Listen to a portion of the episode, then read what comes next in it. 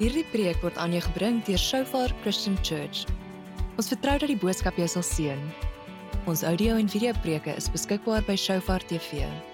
Laat dit gerus af en deel dit. We will praise you in every season. orde om ver te werp sodat daar nie lewe voortgebring kan word nie, maar dat daar net dood sal wees en dat mense net vir hulle self sal leef. So nou as jy kyk na Europa se statistieke, mense wil nie meer kinders kry nie. Mense, jy weet in België en in baie plekke is die groei persentasie is 0.8. So vir elke 2 ouers is daar 0.8 kinders. Mense raak al hoe meer selfsugtig. Mense wil nie meer ehm um, leef in 'n manier waar jy eintlik gemaak is om God te aanbid en om ander mense lief te hê. Nou begin mense vir hulle self leef. So in wese is is ons wêreld en ons westerse wêreld ongelooflik korrup. Ons hele kultuur dryf in teenoor wie, God ons gemaak het. En daarom moet ons kan sê, "Sjoe, as ons as die kerk wil leef waar God ons gesit het, dan beteken dit ons moet leer om disippels te maak en nie om kerk toe te gaan nie. Ons moet leer om nie 'n byeenkoms by te woon nie, maar om onsself te kan vermenigvuldig en onsself te kan uitleef dit wat God in jou lewe gegee het om dit te kan weggee. Maar sien as ons nou as die kerk probeer wees soos wat die wêreld is, dan gaan ons al die krag van die evangelie verloor en al die krag van wat God eintlik in ons as mense gemaak het. En so in die Bybel dan praat dit van hierdie herlewing en daar's 'n paar definisies van wat is herlewing? Ons praat herlewing en ek en ek glo en ek hoop dis almal van ons uh, harte en die uitroep is dit Here begin nie by my, begin nie in my hart. En dit begin om in my hart roer dit wat U vir my voorgemaak het. en dit beteken dat ek gaan moet soos soos om Engels sê ek moet teen die stroom swem baie keer. Dit dit vat 'n dooie vis om saam met die stroom net te gaan, maar 'n 'n lewendige vis om teen die stroom te swem. Want ons hele kultuur is so korrup. Is is net ek en myself en vir my en gaar op en moenie eers meer omgee of lief wees vir ander mense as hulle nie iets vir jou eers kan gee nie. En en en, en gee vir hom as hy vir jou gegee het, jy weet. En so in wese begin ons God se hele beeld in ons en in die mensdom begin veral in die westerse kultuur al hoe meer wegdryf van wat 'n Bybelse kultuur is. So ek gaan kyk na een of twee mense en ons het al oor hulle van hulle gepraat hierdie jaar. Maar ehm um, ek wil hê ons moet kyk na die gebede van hierdie mense wat God opgerig het om herlewing te bring of om in wese hulle harte terug na die Here toe te draai. En die eerste een is Nehemia in Nehemia 1 vers 4 tot 7. Roep hy uit na die Here want hy's hy's in die paleis, hy het 'n lekker tyd.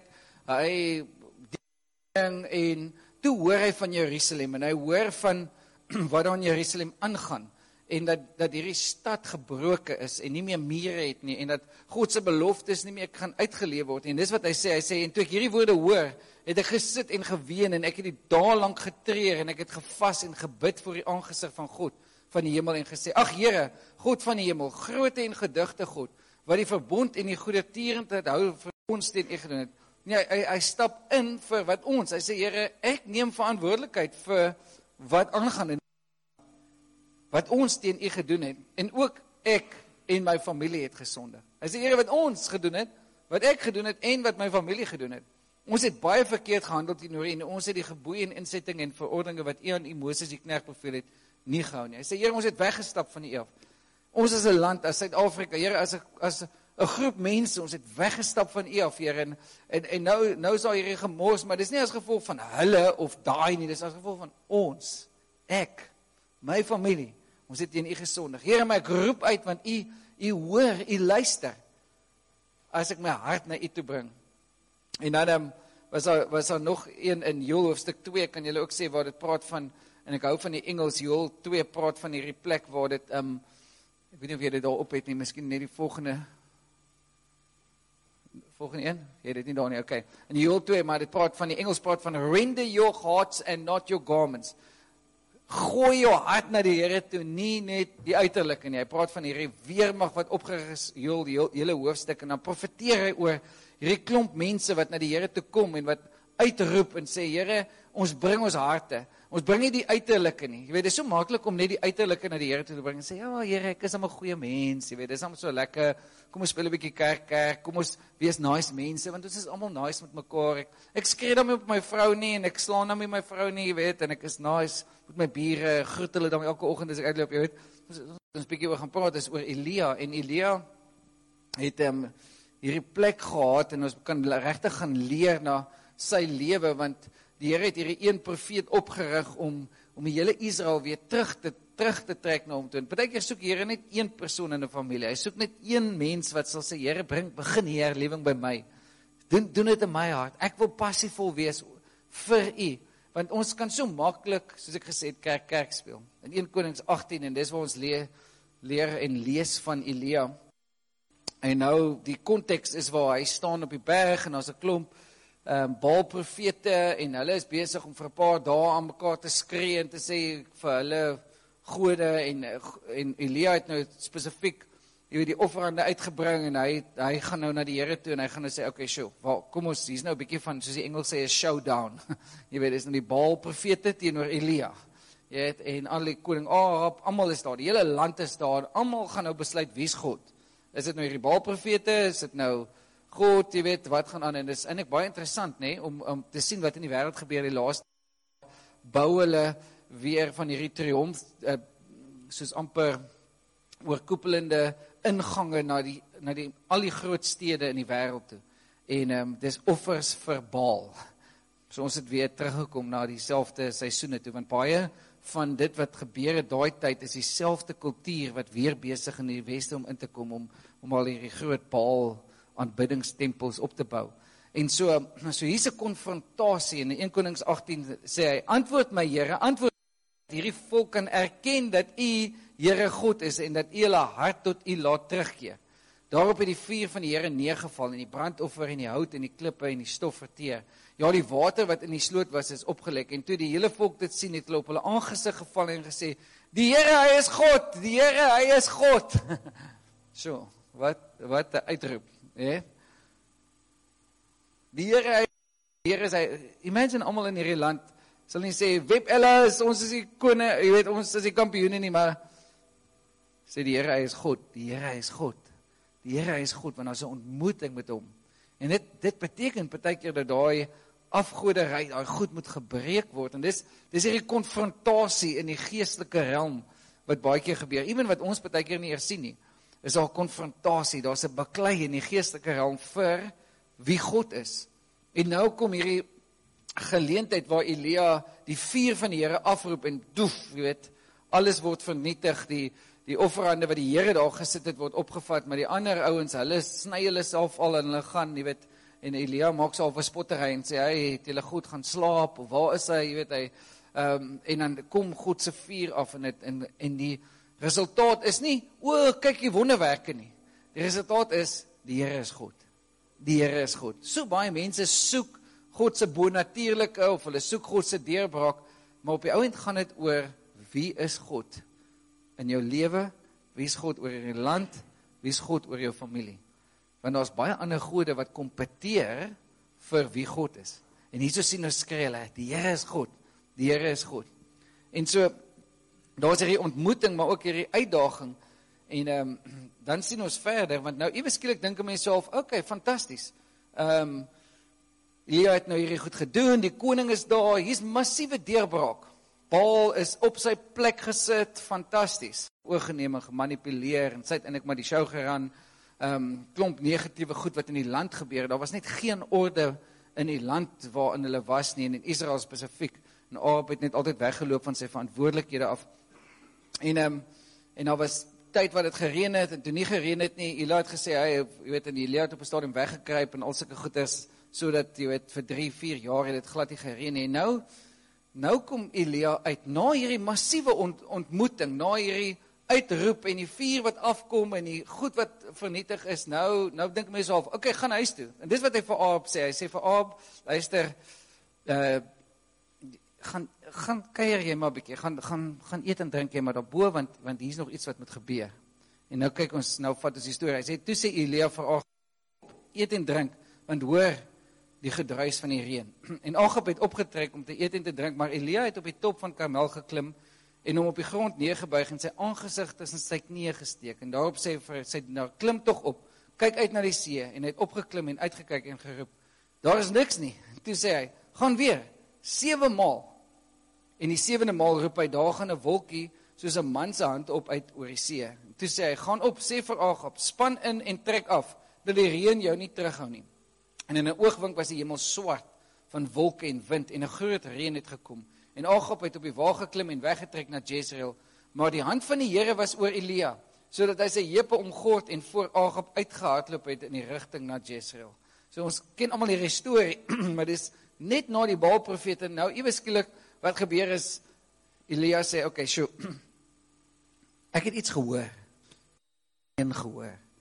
En hy sê vir vir die koning, "Gaan jy gaan eet en jy gaan gaan vier jy nou, gaan doen jy maar die partytjie ding wat jy wil doen." Maar ek het iets anders gehoor. Ek het ek het die ek het reën gehoor. Die Engels praat so van I've heard the sound of abundance of rain. The sound of the abundance of rain. En en daar's niks. Daar nou jy kan vir enige boer vra, jy weet, jy 'n boer gaan vroeg in die oggend uit en dan kyk hy op die wolke is, dan kyk hy sommer net so na die wolke en dan sê vir jou, dit gaan reën, dit gaan nie reën nie. Cumulus stratus, whatever so tipe wolke, jy weet, ons het almal daai goed geleer. jy weet my my pa kon net uitry dan kyk hy sommer net so dan sê ja nee dit gaan 15 mm reën vandag jy weet kyk, kyk net na die wolke dan weet hy sommer jy weet so 'n boer weet hoe hoe goed en dis hoe kinders uh, vrouens kinders voortgebring het en hy begin bid. En hy begin uitroep vir dit wat hy voorgehoor het. Soos 'n vrou wat geboorte skenk. gaan hy nou nou snik hier ou dienskneggie wat hier aankom en sê luister ehm um, Elia weet jy wat? Uh jy het iets gehoor maar sterkte vir jou hoor. Jy weet ehm um, hier gaan niks aan nie. Eerste keer stuur hom weer. Tweede keer. Derde keer. Vierde keer. Vyfde keer sesde keer Nou die sesde keer sal ek hom gedink het, "Jo, ou, jy moet jy moet maar 'n bietjie gehoor apparaatjies skryf. Jy weet ver, verander maar jou trade, jy weet, hier gaan niks aan nie." My leer daar gestaan en hy het ingebid dit wat hy gehoor het. Die sewende keer is al 'n klein wolkie soos 'n man se hand oor die see. Klein wolkie. En Elia sê, "Dis dit. Tyd het gekom." Dan sê vir die koning, hy beter ry, want die reën gaan vir hom verspoel. En dan spring Elia op. Net een wolkie, net een wolkie. Elia spring op, hy hardloop by die berg af, hy gaan Jezreel toe. Ek het altyd altyd hierdie prentjie. My oupa het so 'n Dodge kar en 'n Valiant kar gehad, hierdie ou karre. Jy weet maar baie mense het mos nou geen idee nie, maar ek dink as jy nog hier so moet Wes toe gaan na by die hoofstad daar hoof hoofstraat daar so 'n ou kar shop, maar dis hierdie kar het sulke groot vinne gehad. Wie het al so 'n kar gesien? Hy het so fin aan die agterkant. So sy jy weet die dis asof hy so lekker spoed almal gepad want my oupa kon nie meer so lekker sien nie. So hy vat daai draai so wyd dan ry die hele pad vol want hy karre is ook groot. Partykeer het ons sommer soos dorp toe gaan gaan al die klein kinders saam en die skaaphonde en die skape op ons laai sommer die hele kar vol goeders, weet. So so my hy drif so lekker so om die draai as ek kom want hy het so baie dis 'n swaar kar, weet, my daai vinne hier agter. Maar ek het altyd so prentjie gehad toe Elia nou ge hardloop het toe hy nou sy sy um, baard gevat want sy baard is mos nou lank tot op die grond. Toe split hy die baard in twee en hy gooi die een helfte op oor die een skouer en die ander helfte oor die ander skouer en hier begin hardloop hy, jy weet. En dis waar hierdie karre, dis waar hierdie mense hierdie idee van gekry het, sit die vinne agterop. Jy moet hom so, so agteruit sit, jy weet. Maar hierso sê en dis hoekom al gaan nie herlewing wees in ons lewens as jy nie 'n gebedslewe het nie. As as jy maar 2 minute bid en jy dink ag jy weet nou gaan die Here se koninkryk kom. Maar dis hoekom die kerk so vrot lyk. Is want die kerk se mense weet nie wie om in te bid nie. Ons kan hoor. Maar hoeveel van ons bid sewe keer en sê Here ek roep aan soos Elia. Ek het dit gehoor en omdat ek dit gehoor het, gaan ek nie ophou nie want nou alhoewel ons al hierdie deurbraak op daai selfde berg gesien het. Alhoewel al hierdie Baal profete en al die goed al verwyder is, dit beteken dit nie ek kan nou gemaklik word hier want ek het te gehoor, ek het iets anders gehoor, ek het die reën van die Here gehoor. En baie keer is dit vir een persoon, baie keer is dit vir 'n familielid, baie keer is dit vir die dorp. Jy weet ek het gister bietjie ek is baie verroes met tennis. Ek het baie tennis gespeel toe klein. So ek gaan slaan baie keer nou net bietjie balle, maar nou soos daar in die middel van die kampus en hier sit 'n klomp studente sit in braai buite. En ehm um, En nou terwyl ons nou speel en ek het balle optel baie baie keer en ons speel seker 'n uur en 'n half waar so hoor ek wat hierdie kinders praat, hierdie studente en ek was so geskok. Ek het so vuil gevoel. klomp ouens en meisies wat daar sit. Een een wit en swart en allerlei klere en allerlei geure. Maar die liberale manier van dink en hoe hulle praat oor hulle seksualiteit en oor seks en oor mense in autoriteit en hoe hulle die Here se naam sleg sê, maar dis drie groepe wat daar op die stoepe sit. Almal met 'n biertjie en die ander sit in rook pyp en die ander sit in hubbly bubbly en alles sit hulle nou daar en dis nou hoe hulle hulle self geniet, maar dis net so bitterheid uit hulle geeste uit wat daar uitkom. Jy weet en terwyl ons daar tennis sit, ek ek letterlik so vuil gevoel toe ek al wegstap, toe besef ek, "Jog." Jy weet, ehm um, ek het nog gekom om 'n bietjie te sweet, maar ek het baie meer gesweet. Dit is net om te luister na hierdie spul gemors en om te besef waar die volgende generasie is, is skokkend. Die liberale agenda. Dis mense uiteindelik soos soos die Bybel praat, hulle het wicked begin word. Mense, die goed wat uit mense se geeste uitkom as gevolg van seer, as gevolg van leuns en dan vernaam teenoor God. Jy weet, so ons moet nie dink dat ons nie daar is nie waar Elia was nie. Ons is ons is al verby daai punt. Ons is verby daai punt waar daar net 'n paar Baal profete opstaan. Daar's 'n daar's 'n hele generasie wat moet terugdraai na die Here toe. En die Here wag vir ons. Die Here wat die Here sê, maar hy wil sy hand op jou sit. So. Jy weet ons het nou die dag, ek het so gespot, ek en Willio het ehm um, vir sy vriend Louis Giglio gaan kuier in die Kaap. Jy weet en toe staan ons daar en ons sit en chat en en nou in die gebed, jy weet nou kom Louis Giglio, ek weet nie of julle weet wie is hy, maar hy sit sy hand hier op my skouer en ek sê my sjo. Moenie jy weet ek, ek sit so en ek en hy raak so my skouer en ek sê joh maar ek gaan gaan nou nie stort vir 2 dae nie. Jy weet man want die gesalfde het nou my ek, ek, ek net gespot. Okay, maar jy weet ek ek dink so, jy weet, as iemand so sy hand op jou sit en hy sê, "Sjoe, go for it." Hy hy hy moedig jou aan. Hy sê vir jou ek ek gee vir jou lewe, maar as God se hand op jou kom, is dit iets baie meer. The hand of the Lord. Ek gou van die Engels wat sê the hand of the Lord, the arm of the Lord is not too short to heal and to touch and to deliver. Wanneer God sy arm uitstrek na 'n groep mense toe. Wanneer God sy sy hart begin openbaar en dis wat Elia kon verstaan. Hy het gesê, "Sjoe, ons het nou al hierdie deurbraak, maar dit gaan nie oor hierdie deurbraak nie. Dit gaan oor die doel van die Here wat soveel groter is as my eie lewe. Gaan oor Israel wat moet instap en wat die volheid van daai reën kan instap.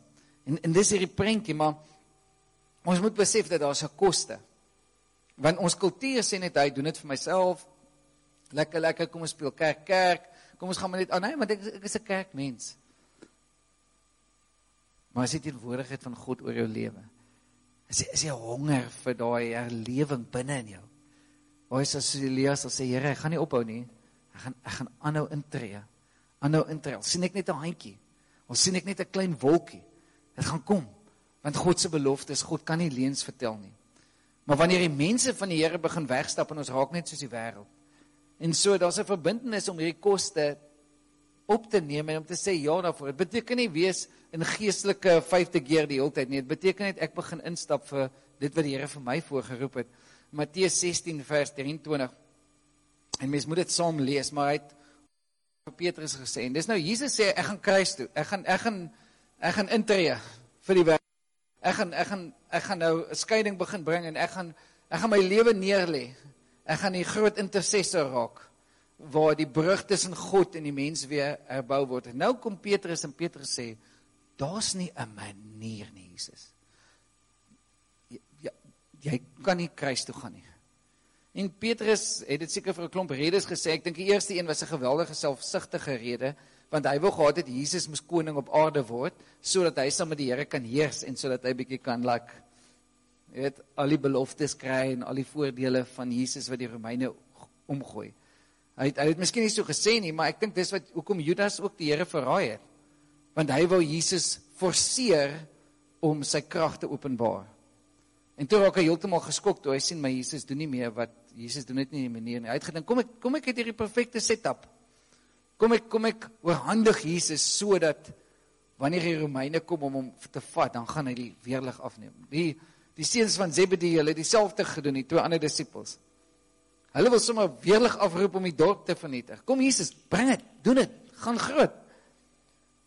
En nou sê sê die Here vir Petrus, Petrus, gaan weg agter my, Satan. Ooh. Jy is vir my 'n struikelblok. En hoekom is jy 'n struikelblok? Nou mense en kyk 'n struikelblok raak vir die Here. En die struikelblok word gedefinieer soos volg: Omdat jy nie die dinge van God bedink nie, maar die dinge van die mense. You are mindful of the things of man and not the things of God. Petrus, jy praat nou soos 'n mens. Jy dink heeltyd aan die opinie van die mense en wat sê die mense en wat is die kultuur van die mense? Maar die vraag is wat sê God? En toe sê Jesus en nou kom Jesus en hy praat oor disippelskap en hy sê as iemand agter my aan wil kom moet hy homself verloon en sy kruis opneem en my volg want elkeen wat sy lewe wil red sal dit verloor maar elkeen wat sy lewe om my ontwil verloor sal dit vind. Sê Petrus jy word nou deur Satan self kom agter my. Want jy luister meer na wat mense sê as wat God sê. Jy het meer die opinie van mense as die opinie van God en ek ek wil maar net 'n verklaring weer maak vir oggend. Ons as kerk is hierso nie om jou te bevredig nie, nie om vir jou gelukkig te hou nie, nie om vir my gelukkig te hou nie. Ons is hier omdat ons God se heerlikheid wil sien gebeur in hierdie dorp en in hierdie land. Ons wil meer weet wat hy te sê het as wat mense te sê het. Want baie mense, baie Here, dit bring 'n lewe. Dit bring die krag van die Here. En dit beteken nie dis gemaklik nie want Jesus sê, luister, as jy daai paadjie gaan volg, dan gaan jy 'n ware disipel raak en dan gaan jy jouself jou lewe moet neerlê. Jy moet jouself verloon want in die hart van dit alles Petrus is hierdie self, hierdie harde hart, hierdie ding wat jy terughou net vir jouself leef. Maar as jy my disipel wees, dan gaan jou lewe moet leer en jy moet gaan gaan leer dat God se opinie en God se lewe is soveel groter, nie omdat hy wil wegneem nie, maar juis omdat hy jou so gemaak het om hom te oor jou lewe. Ons moet opstaan en sê, Here, hoe kan ek vandag my lewe verloor? Here, ek is opgewonde. Want om my lewe te verloor, gaan ek dit vind. So, maar dis nie die hedendaagse evangelie nie. Die hedendaagse evangelie is wat kan God vandag vir jou doen? Hoe kan God jou meer gemaklik maak? Kom ons wees net gemaklike Christene. Kom ons daag nie mekaar uit nie. Maar as ek die Bybel lees, dan word ek uitgedaag.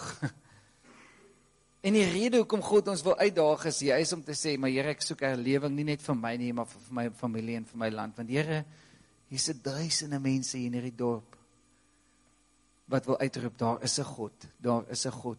Maar hulle is besig om ander gode te aanbid en hulle weet dit nie eens nie. Daar is 'n God. Daar is 'n God. Daar's 'n God wat leef. En daarom gaan dit rondom die teenwoordigheid van God. Dit gaan rondom sy glorie in ons lewens en deur ons lewens.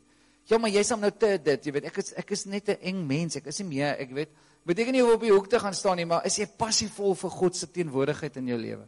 Dit is Moses wil gaan en sê die Here vir Moses, maar Moses, ek is jou beloning. My teenwoordigheid is jou beloning. Dis wat jou gaan lewe gee.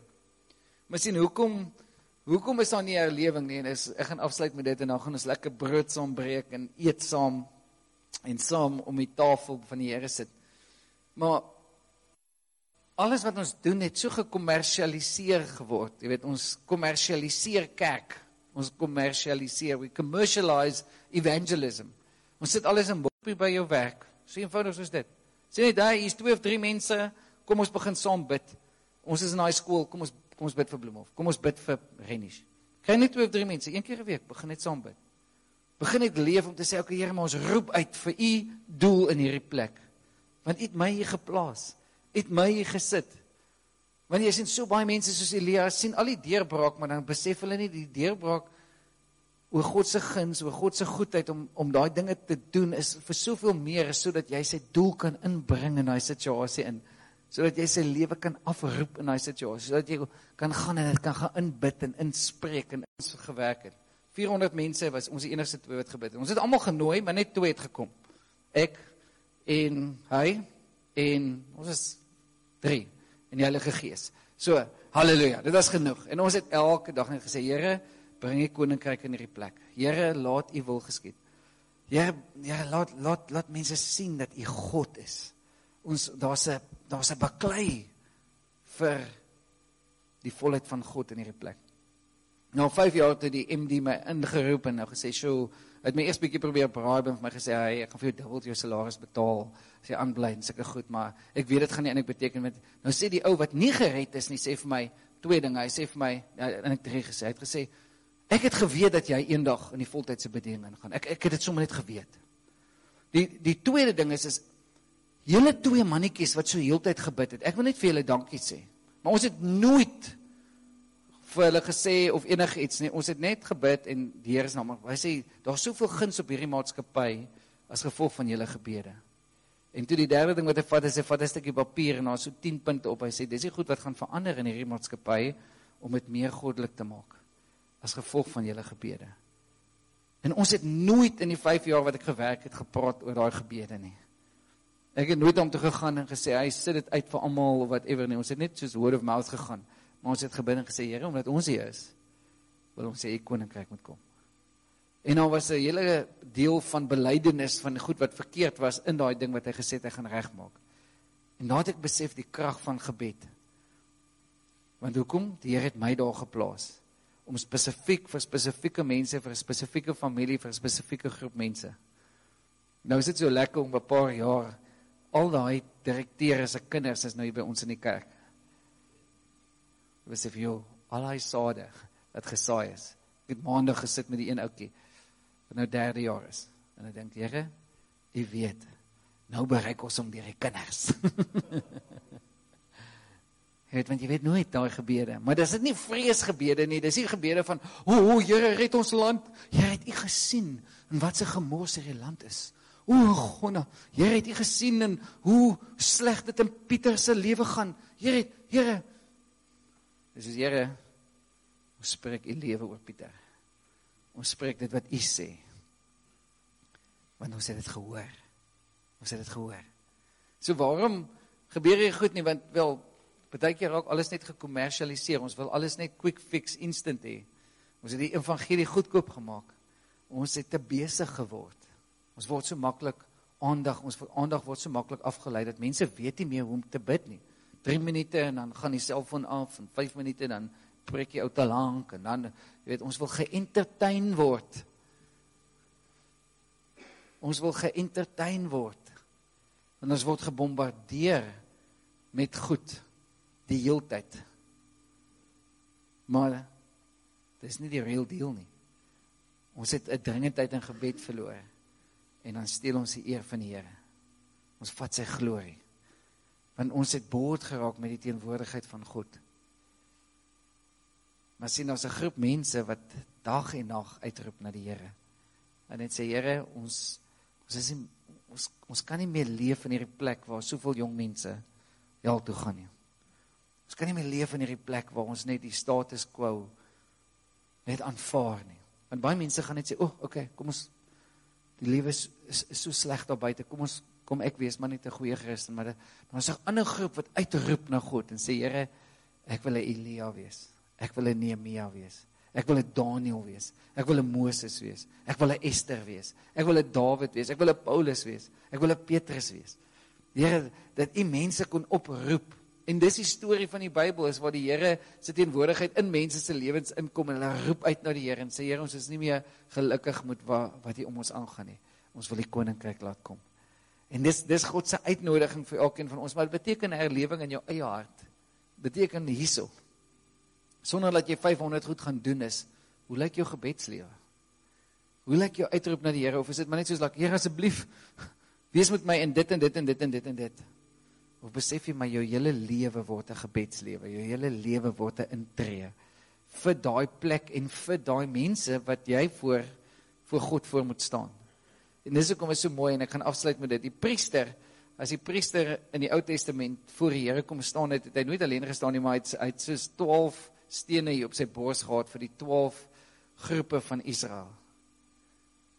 Hy het nooit net op sy eie gekom nie. Daarom sê die Here, moenie bid my Vader wat in die hemel is, hy sê ons se Vader wat in die hemel is. En dis wat Nehemia bid. Nehemia sê Here ons ons mense, ons land. ek en my familie en ons almal het teen U gesondig. Here, vergewe ons ons sonde. Onse Vader wat in die hemel is, laat U naam geheilig word. Gee ons ons daaglikse brood en vergewe ons ons sondes. In die hart van gebed is 'n ek wat ons word. Ek wat intree. Ek wat instap in die beloftes van die Here en want ek besef ek is die een wat nou 'n priester raak. Nie die pastor wat hier voor staan nie. Ons glo dat elkeen raak 'n priester waar jy is. Is waar jy moet bid. Dit begin met gebed. Dit begin met uitroep. Dit begin met herlewing in jou hart. Moenie vir my bel nie. Ek antwoord ook nie jou foon nie. Ek antwoord nie my foon nie. Ek sê dit sommer reguit. My foon is altyd op silent, okay? Moenie vir my. Ek, ek kry baie keer hier op 'n Saterdag aand 11:00 en het iemand 'n krisis. Nee nee, maar hier's nou hierdie ding, dan sê ek vir my bid. Dieselfde Jesus in jou is dieselfde Jesus in my. Selfde Heilige Gees in jou en hy het jou daar geplaas. Hy het nie vir my daar geplaas nie. So sien jou môre. en dan kry mense so half so 'n stres oomblik aan besef hulle maar eintlik eintlik is dit nie die pastor se se ding nie, want daar's nie hierdie professionele klomp Christene en dan hierdie res van ons nie. Almal is priesters voor God. Almal is geplaas in 'n plek. Want jy gaan vir hulle bid oor daar by jou werk in Somerset waar ek nooit gaan kom. Ek ken nie die name van daai mense nie. Ek ken nie die omstandighede van daai mense nie, maar jy's daar geplaas in hulle lewens. En jy kan uitroep tot God en sê Here, red hierdie mense. So begin daar met 'n Bybelstudie of begin daar met 'n gebedsgroep. Begin mense disciple daar. Moenie hulle nie eers dink o, ek moet hulle dalk kerk toe kom. O, dit sou so nice gewees het as hulle kerk toe gekom het nie. Vat kerk na hulle toe. Jy is die kerk. Selfde tempel wat jy het, is die tempel van die Heilige Gees. En wanneer Christene dit besef, gaan ons hierdie wêreld omdop. Want ons besef ek is 'n priester voor God. Ek is die kerk. Ek doen nie kerk nie en ek speel nie kerk nie. God het my uitgeroep om 'n priester te wees voor hom, 'n Elia. Iemand sê Here ons en ons mense, sê julle saam met my staan, ons gaan